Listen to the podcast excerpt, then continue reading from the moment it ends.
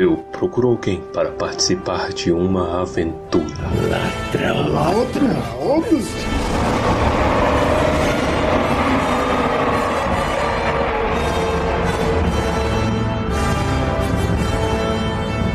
Oh, mare, senhoritas e senhoritas. O meu nome é Pedro. Meu nome é Torres. Meu nome é Baessa. E sejam bem-vindos a mais um episódio de Tumba do Balim.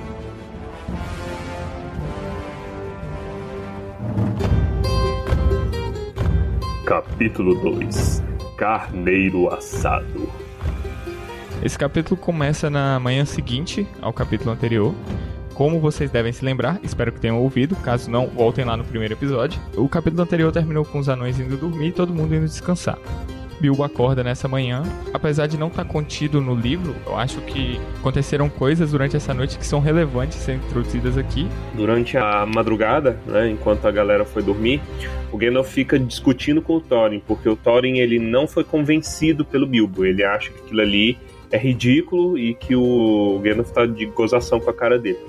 Afinal de contas, ele não quer levar uma almofadinha, né, pra viagem, um cara que só vai dar trabalho. Eu não julgo, eu não julgo ele mal nem um pouco. Eu julgo. O Thorin é babaca. E a primeira impressão que ele tem é super errada, né? Que o cara é um fresco, que não vai dar conta de, de sobreviver na viagem. E o Gandalf tá tentando convencer o Thorin de que só vai dar certo se o Bilbo for.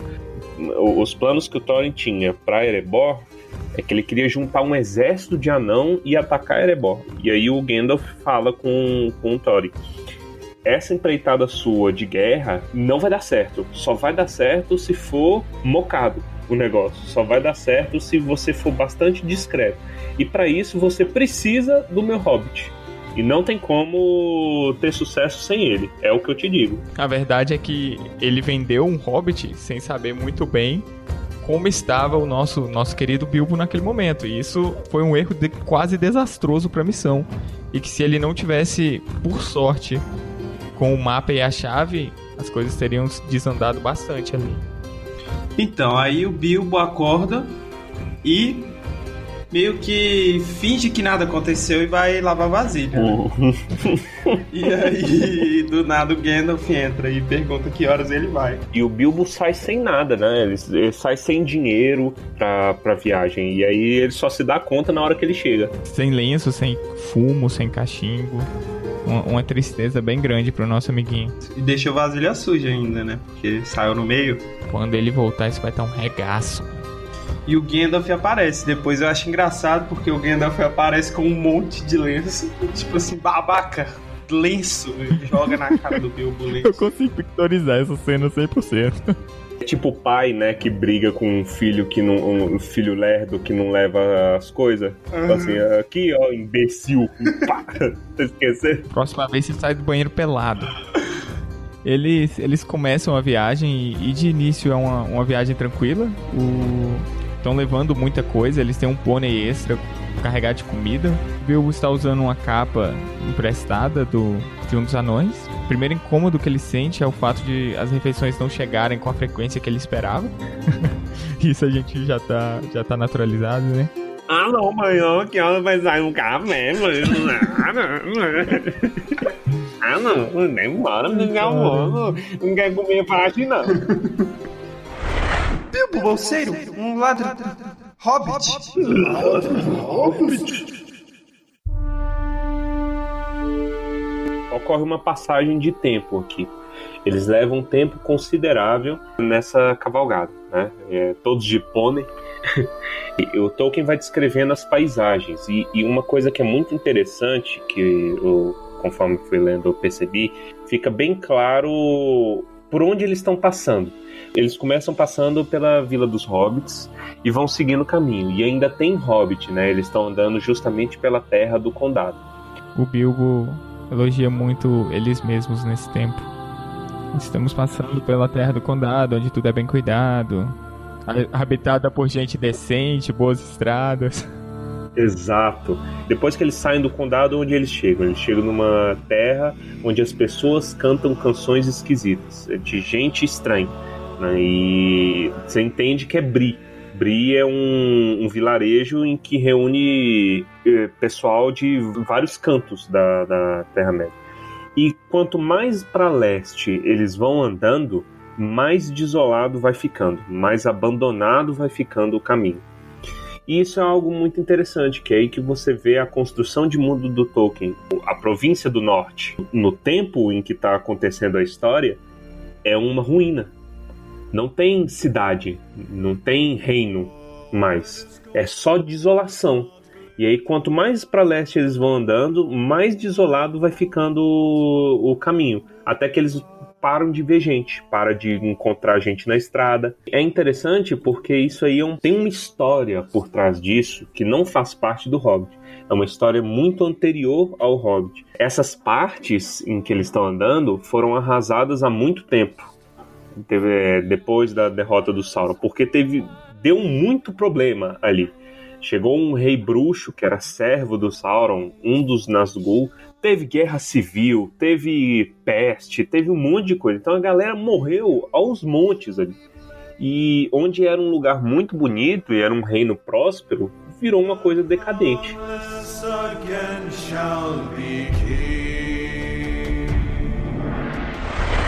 Bilbo Bolseiro, um ladrão. Hobbit.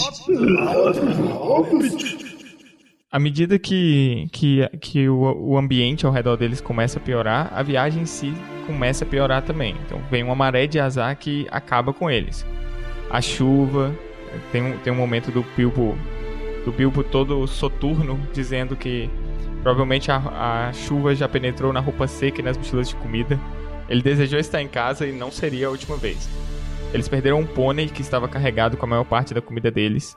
Então, Pro Bilbo, que já estava triste com a escassez de refeições, fica pior. Chega uma noite que está especialmente ruim. Percebem que Gandalf, o que mais comeu, o que mais riu, o que mais conversou, sumiu. Estava uma noite muito chuvosa e os anões não estavam conseguindo fazer fogo. O Oi e o Gloin caíram no pau. Porque isso, isso é até engraçado, porque o, o, Tolkien faz um comentário em cima dizendo: os anões conseguem fazer fogo em praticamente qualquer lugar, usando praticamente qualquer coisa, com ou sem vento mas não conseguiram, ele não disse por quê, entendeu? Simplesmente assim. É o dia ruim, né? Eu não deveria ter saído da cama nesse dia. Você não deveria ter saído da cama, não deveria ter chamado o Gandalf pro café. Eu acho que todo, todo o livro do Hobbit pode ser resumido em não chame o Gandalf pro café. Eu tenho a impressão de que esse de que essa coisa é expectativa versus realidade. E não só os anões, você pode parar pra pensar até em outros personagens que também têm fama de que são fodões e tudo mais, mas momentos de precisão falham. Pode ser, é uma possibilidade. Até porque muitas, muitas coisas se perdem com o tempo. Então, se você for ver as habilidades que os elfos tinham no passado, hoje eles já não carregam isso mais com eles. Eu acho que esse segundo capítulo ele serve mais para estabelecer que os anões também são falíveis, são falhos, por mais que eles desconsiderem a figura do Bilbo. E chega um momento em que eles não conseguem fazer um fogo, então eles também não estão completamente preparados para essa missão que está por vir. E no meio do quebra-pau todo, Balin enxerga uma fogueira. Os anões enxergam ali uma possibilidade de testar o Bilbo, a primeira missão para o Bilbo e o manda investigar o que é a fogueira, o que que o, quais criaturas circundam aquele fogo. Afinal é para isso que serve um ladrão. É, eles mandam o Bilbo lá para descobrir exatamente o que está acontecendo ali. É, eles, eles falam que se, que se acontecer algum problema, o, o Bilbo devia piar duas vezes como uma coruja e uma vez como um mocho. Só que o Bilbo não sabe piar como uma coruja. E eu, pessoalmente, nem sei o que é um mocho. Eu confundo piada de coruja com pombo. Quer ver? Imita uma coruja. Viu? eu confundo. Tá ok, né? Como, como o Bilbo, Bilbo Roceiro não sabe. Bilbo Roceiro.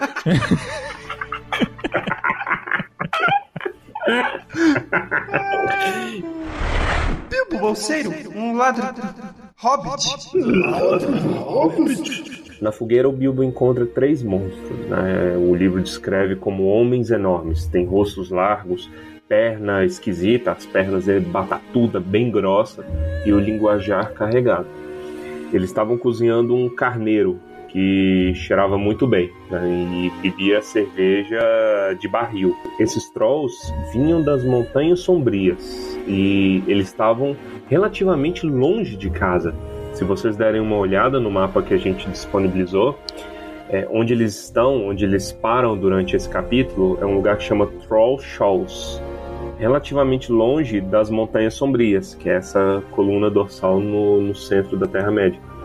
Conta-se que esses, esses Trolls já tinham atacado uma aldeia. São realmente gordos esses três.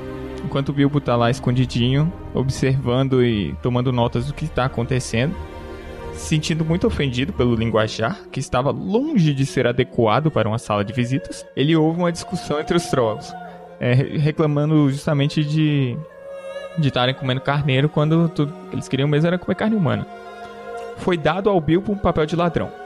Apesar dele já ter lido muito sobre o que é ser um ladrão, ele nunca roubou ninguém. Então ele começou a pensar o, o que um ladrão faria nessa situação porque ele não se sentia bem voltando pro Thorin e companhia de mãos vazias. Ah, eu vou. Um, um, ladrão de primeira classe já teria enfiado um punhal em cada um deles antes que percebessem. Ok.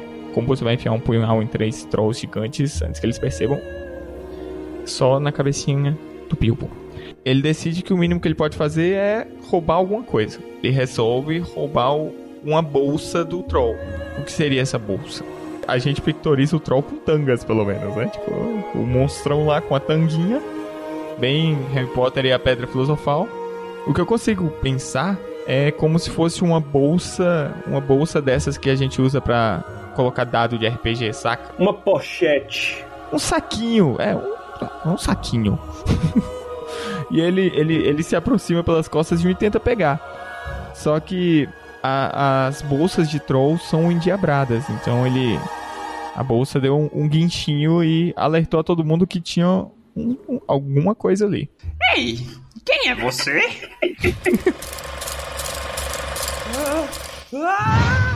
Caramba, Bert! Olha o que eu apanhei! O que é? Eu não sei não. o que é você? Bilbo Bolseiro, um ladrão. Hobbit. Ladrão Hobbit? De qualquer maneira, o que um ladrão hobbit tem a ver com o meu bolso? E não se cozinham eles? A gente pode tentar. Não ia render mais que um bocado. Não quando estiver esfolado e desossado. Talvez tenha mais deles por aqui. E podemos fazer uma torta. Ei, você tem mais do seu tipo espeitando por essa floresta, seu coelhinho sujo? Sim, um monte. Nenhum, nenhum. O que quer dizer? O que estou dizendo é: por favor, não me cozinhem, bondosos senhores. Sou um bom cozinheiro e cozinho melhor do que sou cozinhado. Sim, entendeu o que quero dizer. Vou cozinhar muito bem para os senhores. Um perfeito de jejum para os senhores. Basta que não me sirvam na ceia. Pobre coitado. Pobre coitado, deixa ele ir, Berta. Não, até que ele diga o que quer dizer com um monte e nenhum. Não quero que me corte a garganta enquanto durmo. Segura os pés dele no fogo até que fale. Não vou permitir. De qualquer jeito, quem pegou ele fui eu. Você é um grande idiota, como eu já falei hoje mesmo. E você é um eu não vou aguentar isso de você, Bill Huggins. Logo estavam agarrados, quase rolando para cima da fogueira, chutando, esmurrando, enquanto Tom golpeava ambos com um galho para devolver-lhes o bom senso. E isso, é claro, só os deixava mais furiosos que nunca. Aquele teria sido o momento para Bill sair de lá.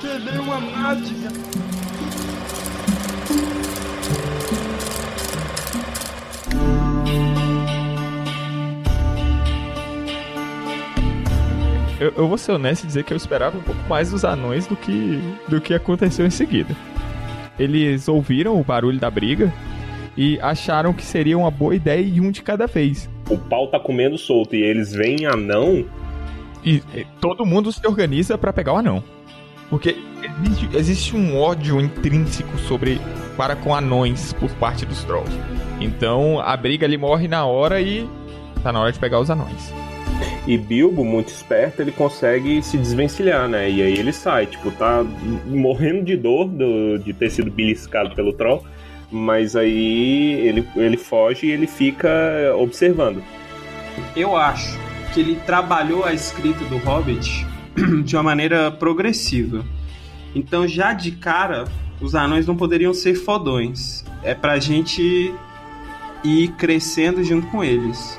Então, essa essa primeira empreitada aí rumo a fogo dá errado mesmo, porque sim. Porque tinha que dar, eu acho. E também tem a coisa de que esses anões, eles não são treinados, eles não são anões preparados para aventuras e guerras. Eles viviam na cidade, quer dizer, eles viviam vagando, né, trabalhando com o que dava. Então eles não estavam preparados. O único, os únicos guerreiros daí eram o Balin, o Dualin e o Thorin, né? Aqui a gente vê a explicação do um monte e nenhum, né? Um monte de anões e nenhum e nenhum hobbit. Isso acabou sendo ruim para eles, porque quando, quando o Troll chegou a essa conclusão, ele, ele viu que haveriam mais anões. Então, então eles se prepararam para receber os próximos. O Bilbo, por mais que ele não tivesse a intenção, ele acabou entregando informação valiosa. E assim foi um por um, trazendo a parte uma parte bem, bem focada no infantil dessa narrativa, né? E aí, depois que tá todo mundo preso, eles começam a discutir o que, que eles vão fazer com os anões. E aí fica, eles ficam perdendo tempo, brigando, brigando, brigando e desentendendo. Não, a gente tem que sentar neles. Não, a gente tem que. Em meio a essa discussão deles de como vamos comer os anões. No sentido bíblico ou gastronômico? é, o Gandalf retorna. Estuprar as casas. Como é que. Queimar as mulheres. Isso. Nós somos os Goldos, os mais terríveis bárbaros do mundo. Por onde passamos, deixamos um rastro de destruição.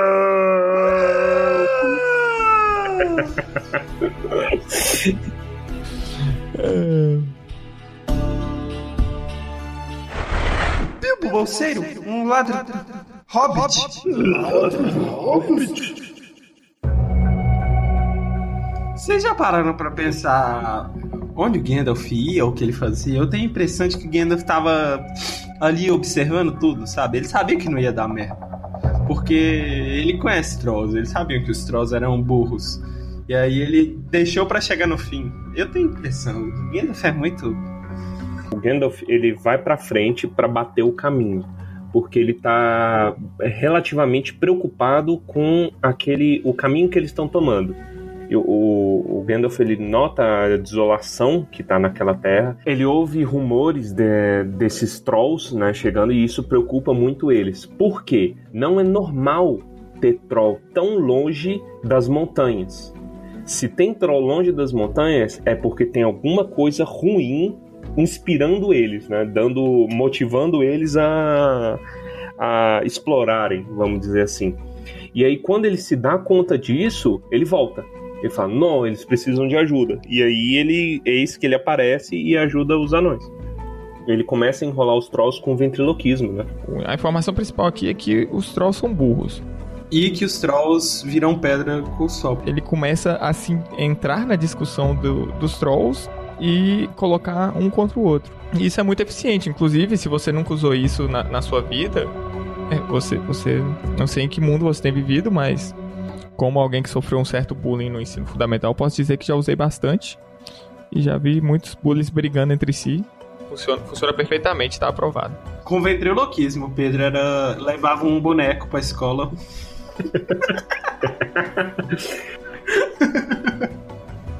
É, ele, ele vai enrolando os trolls e vai botando uns contra os outros, né? E nisso o sol nasce. E aí, imediatamente os trolls, eles viram pedra para sempre, que eles não podem andar à luz do dia. E aí o Bilbo sai atrás de uma árvore e fala excelente. Excelente. E o Gandalf, depois que os anões já estão, né, sãos e salvos, ele nota, fala assim, olha, tem esses trolls aqui, troll não sobrevive à luz do dia. E eles estão muito longe das Montanhas Sombrias, então deve ter alguma caverna aqui perto que eles estavam se abrigando. Então bora lá, vamos ver, porque normalmente caverna de troll é igual a tesouro. Hora do loot, né? Um dos maiores itens mágicos do Hobbit já aparece aqui, que é a nossa querida ferroada. E a Glandrin, né? Isso. Duas espadas ornamentadas, que, que claramente não, são, não, não foram feitas por por homens, muito menos por monstros. Apesar de Gandalf não conseguir ler o que estava escrito, então isso levanta questionamento sobre ter sido feito por elfos. Mas, de fato, nós sabemos que foi escrito por elfos e só não faz sentido mesmo Gandalf não ter conseguido ler aquilo. Isso é uma pergunta que incomodava muito o próprio Tolkien. Por que, que o Gandalf, sendo sábio como ele é, ele não conseguiria ler? Anos depois ele justifica numa carta que o Gandalf não conseguiu ler as runas, ele não conseguiu identificar que espadas eram essas, por conta que elas estavam cobertas de sangue seco, né? Sangue preto de York. É, são três espadas que eles encontram, né? A Glamdring, que o Gandalf encontra, Orcrist, que é outra espada que fica pro Thorin, e Ferroada, que não tem nome. Quando ele encontra, tipo, o Bilbo acha interessante. Ele topa e fala assim, ah, nossa, veja aqui, uma faca que me serve muito bem como uma espada. Era um punhalzinho, né? Pra nós seria um punhal. Bilbo Bolseiro, um ladrão. Hobbit. Hobbit. Então é isso, encerramos aqui mais um episódio de Tumba do Balim, nosso segundo episódio.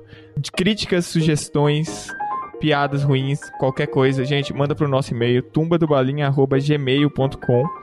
Você pode achar nossa página no Facebook, você pode achar nossa página no Instagram. Siga a gente, cola com nós que só vai ficar melhor. Vamos agora então para as considerações finais e extremamente sucintas da nossa equipe sobre o capítulo que se passou. Torres. Eu posso resumir aqui na melhor frase, o Rogerinho. Bilbo Roceiro. Encerro aí a minha informação. Baessa. Tem uma frase do Gandalf que ele vira e fala pro Bilbo assim, ó. Não interrompa. É isso. Ai, meu Deus. E por mim, eu acho que o maior aprendizado foi de fato a paulada para trazer bom senso. Isso aí, ô Rogerinho, o pedaço de pau é a arma do diálogo. Você entra numa briga com um pedaço de pau, a pessoa já quer conversar.